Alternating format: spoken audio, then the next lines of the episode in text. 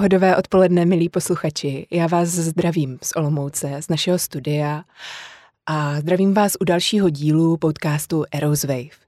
Máme tu tentokrát výjimečného hosta a pro výjimečného hosta se hodí speciální uvítání. A na to speciální uvítání si s dovolením musím vzít poznámky, protože to z hlavy fakt nedám. Goedendag, mijn naam is uh, Victoria. Who is it met? Ježíš Maria, holand, holandsky nám je, to už je dávno, nebláznete. Já vy... končím chuté morchan.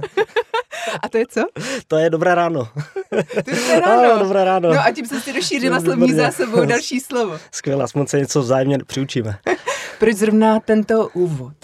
Krom Univerzity Karlovy v Praze absolvoval i stáž na právnické univerzitě v Hágu, Umí najít win-win řešení tam, kde to mnozí zabalí. A pokud hledáte parťáka do hor, a to nejen v Holandsku, tak on je ta správná osoba.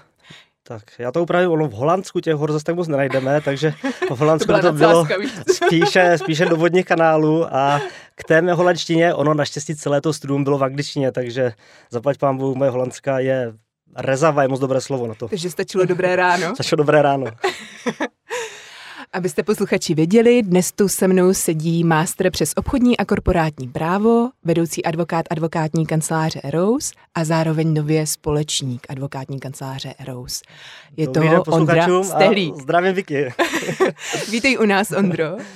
A pojďme k první otázce, protože se nabízí. Bavili jsme se o tom, že si absolvoval uh, právnickou fakultu v Hágu.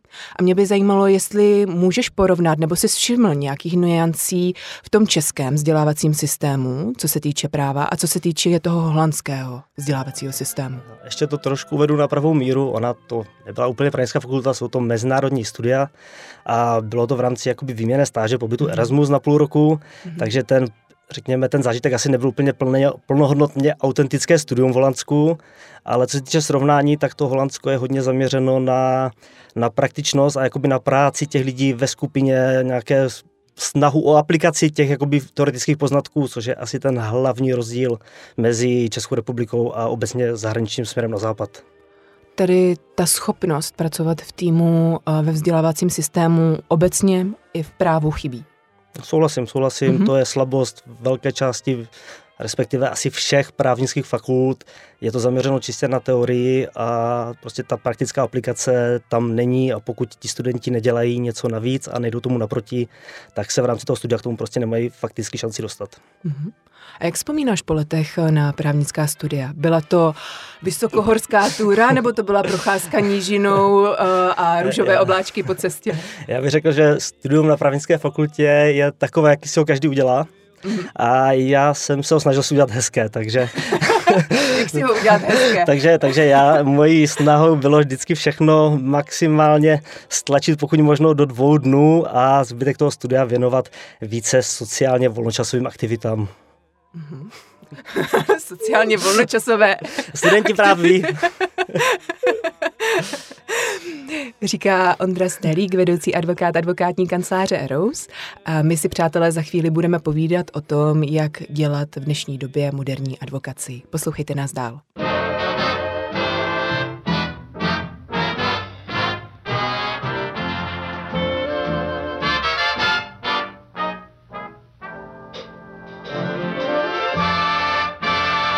Ondro, ty jsi expertem na poli korporátního práva M&A. Je něco, co za tebe v této oblasti vnímáš, že je potřeba vychytat, že to chybí? Teď se bavíme v rámci právní úpravy teoretické, nebo prakticky, no řeknu, ono jako... Prakticky, možná i teoreticky, jako začni odkud Teoreticky chceš. si myslím, že ty základy jsou podchyceny. Mm-hmm. Co se mhm. týče té praktické části, tak tady opravdu kladen důraz na zkušenost v rámci toho oboru a, a člověk musí vědět, jakým směrem se dívat, na co se zaměřit a jakoby, aby splnil vlastně i to, co klient neví, že potřebuje, aby splnil. Jo. Takže v tomhle směru přichází klient opravdu s požadavkem, teď to zjednoduším, chci koupit, chci prodat a vlastně jakoby tam ten jeho požadavek končí. A potom je to na té naší práci, aby jsme ho vlastně vedli a směřovali k tomu, co by se mělo řešit, na co by měl myslet a dávali mu vlastně ty možnosti, aby se rozhodnul, jestli chce A, B a směřovali prostě, vedli ho v tom směru, což je souč- jako za mě nedílná součást toho právního poradenství, že to opravdu není jenom o tom napsat smlouvu, napsat papír, ale toho klienta tím provést od A do Z. Mm-hmm. Je to vlastně balíček kolem. Přesně tak. A tvoje kroky směřovaly hned do korporátního práva, nebo že jsi hned řekl, jo, korporátní právo, tam se vidím? Mně se ta agenda líbila vždycky. Já jsem vlastně v této oblasti psal jak diplomovou práci, tak potom rigorózní práci. A pak to byl nějaký přirozený vývoj, protože mi vždycky bavila korporátní klientela, bavily mě jakoby tyhle ty biznisové věci víc, takže to tak nějak plynule k tomu všechno směřovalo. Mm-hmm.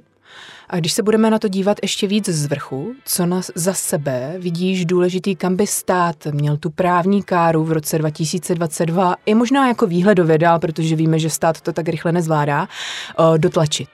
Kde jsou nějaká hluchá místa, kde to jako nejvíc bolí? je spousta takových to je, míst. to je dobrá a těžká otázka zároveň. Uh, já asi ani úplně nevnímám, že je tady vložně jako nějaká, nějaká legislativní bublina nebo díra, která by potřebovala vyplnit. Uh, spíš je tady poměrně jakoby takový, řekněme, vývoj směrem k zatěžování formálnímu jakoby těch podnikatelů, který si myslím, že jako není úplně zcela na místě, že ten stát by měl těm podnikatelům spíše pomáhat a ulehčovat a ne jim stále klást nové a nové podmínky, nároky, formuláře, ve kterých se prostě si myslím ten běžný podnikatel horko těžko zorientuje. Můžeme třeba hledat nějakou inspiraci v zahraničí. Máš tady to porovnání, třeba oproti Dánsku nebo jiným zemím nebo Holandsku? No já si myslím, že obecně ten náš zákon dárce tu inspiraci v zahraničí hledá. ale, ale nenachází ale zatím. Oni, oni nachází, ale řekněme to přenesení někdy je až příliš formalistické a prostě na úkor, na úkor toho, toho běžného denního fungování, jo, že se snažíme částečně v tom má prostě i Evropská unie, že se snažíme prostě jako normovat věci a dělat vše krystalicky čisté, ale tím to spíš naopak trošku více zamlžujeme, bych řekl. Kulantně řečeno.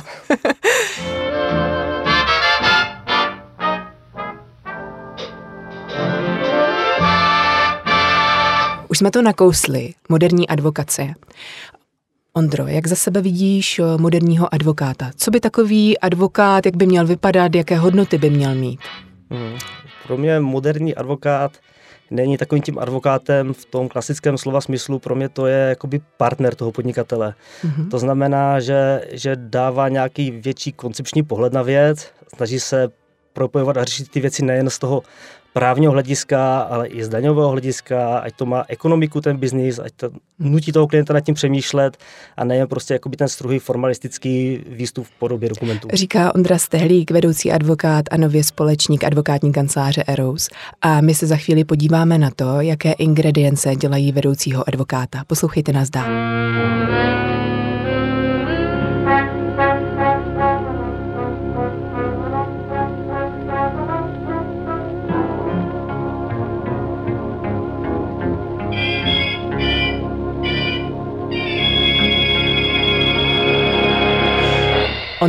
Když se na to ještě budeme dívat eh, z tvé pozice, co by vedoucího advokáta, člověka, který vlastně má jednak ty zkušenosti, tu právní expertízu, ale zároveň má ty manažerské schopnosti, protože bez nich nemůže člověk dělat vedoucího advokáta. Co je v téhle oblasti za tebe důležité? Jaké hodnoty vlastně jsou potřeba pro člověka, aby byl vedoucím advokátem? OK, no z mého pohledu je to hlavně jakoby umět pracovat a klást nějaký důraz na týmovou práci, protože ten tým lidí jsou všechno individuality, každý má svoje pocity, názory, přístupy k řešení věcí a hodně jak vedoucích, nemyslím v rámci Eros, ale obecně vedoucí advokátů, žije prostě na tom, že ta jejich cesta je ta jediná správná. A za mě je strašně důležitá v tomhle ta diskuze, aby ti lidi měli pocit, nebo ne, aby to bylo pocit, já se opravdu snažím, aby aby byli u té tvorby toho procesu, aby byli zapojeni, mohli do toho vnášet svoje poznatky a velmi často se takhle člověk dozví a přijde na to, že vlastně to myslel dobře, ale dělal špatně. Mm-hmm. A to je podle mě ta nejdůležitější věc v tomhle tom. Poslouchat ten, lidi okolo sebe. Mm-hmm. Ten člověk eh, to na druhé straně třeba špatně pochopil. Přesně tak. Často je to i komunikace, kdy samozřejmě v rámci těch korporátů často se snaží to směřovat od zhora dolů a my se to snažíme trošku jako rozprostírat víc horizontálně, mm-hmm. což nám jakoby opravdu v rámci té diskuze přináší spoustu dobrých a pozitivních poznatků. Mm-hmm. Ondro, ty jsi v Eros od jeho začátku Co pro tebe Eros znamená? Teď to bude znít jako, že si sbírám vody, ale pro mě je to opravdu trochu rodina. Jo, mm-hmm. Já s Eros žiju, já jsem s Eros jako advokát vyrůstal v podstatě a rodina, to je to správné slovo. A co ty znamenáš pro Eros? Doufám, že ne černá labuť rodiny. ne, tak já doufám, že jsem cenou součástí, která pomáhá k rozvoji Eros. Mm-hmm. Ondra je posluchači nově společníkem v advokátní kanceláři Eros. Jak to vnímáš? Když jsi vlastně slyšel tady tu zprávu, přišla za tebou, jaký to byly pocity? Určitě nějaká hrdost. Pro mě to bylo mhm. ocenění opravdu dlouholeté práce. Já, já té práci dávám hodně, možná to až někdy trošku hraničí s workoholismem. Takže za mě určitě radost, hrdost a doufám, že i pro ostatní v rámci ERUS nějaký indikátor toho, že ten postup další je možný. Směle do toho. Říká Ondra Stehlík, vedoucí advokát advokátní kanceláře Eroust a společník advokátní kanceláře Eroust. A za chvíli nám Ondra na sebe práskne něco, co málo kdo ví. Poslouchejte nás dál.